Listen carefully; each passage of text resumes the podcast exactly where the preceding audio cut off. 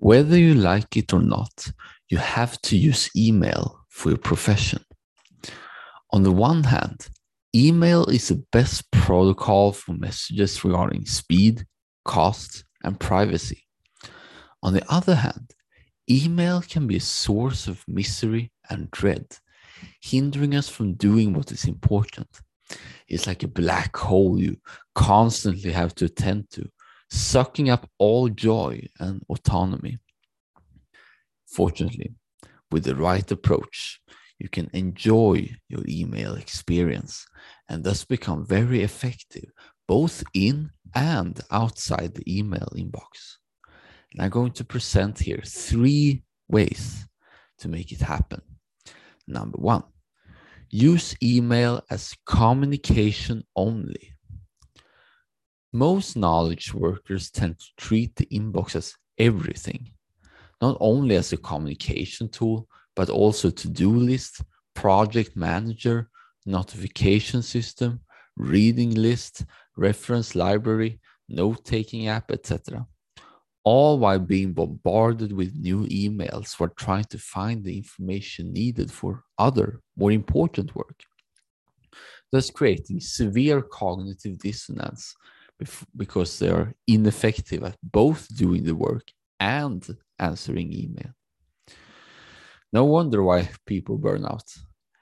I would not wish that chaos, that constant chaos, even on my worst enemy. Instead, you need to use email as communication only. Only visit the inbox to read new messages and respond.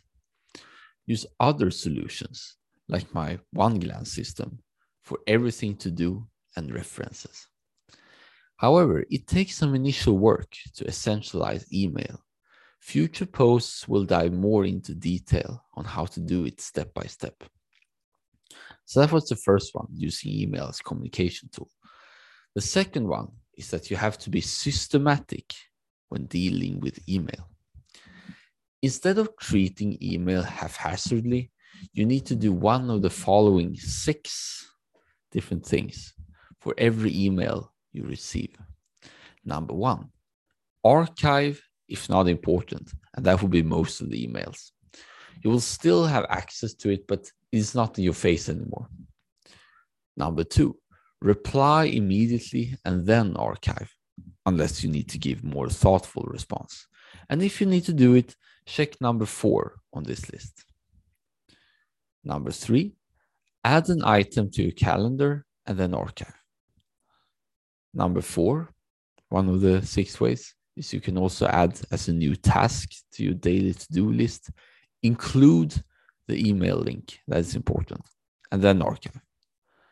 You can also do five, forward to your reference system and then archive. And lastly, six, send to read later app like Pocket or Instapaper and then archive. By doing this, by selecting one of the six options, you will no longer fear incoming messages since you know how to handle them. And the future videos and episodes will dive deeper into each option. So that was number one, user communication only. Number two, dealing with systematically. And number three, finally, be extremely clear on when, how, and why you use email.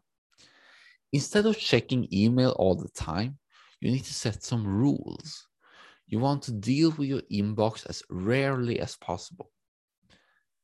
Depending on your job, it can range from once every half hour to every other day. The minimum frequency does not matter as long as you're okay with it and have the checks scheduled. But then you think, what if I expect an important email to arrive? If you're waiting on a particular response, you can VIP the sender. Thus, you will receive a notification from them and no one else, which is a win win deal. By using email as communication only, dealing with it systematically, and know how and when to use it, you can stop drowning and start to enjoy effortless surfing. You become its master, not its slave. The next videos will go deeper into how you realize it in practice.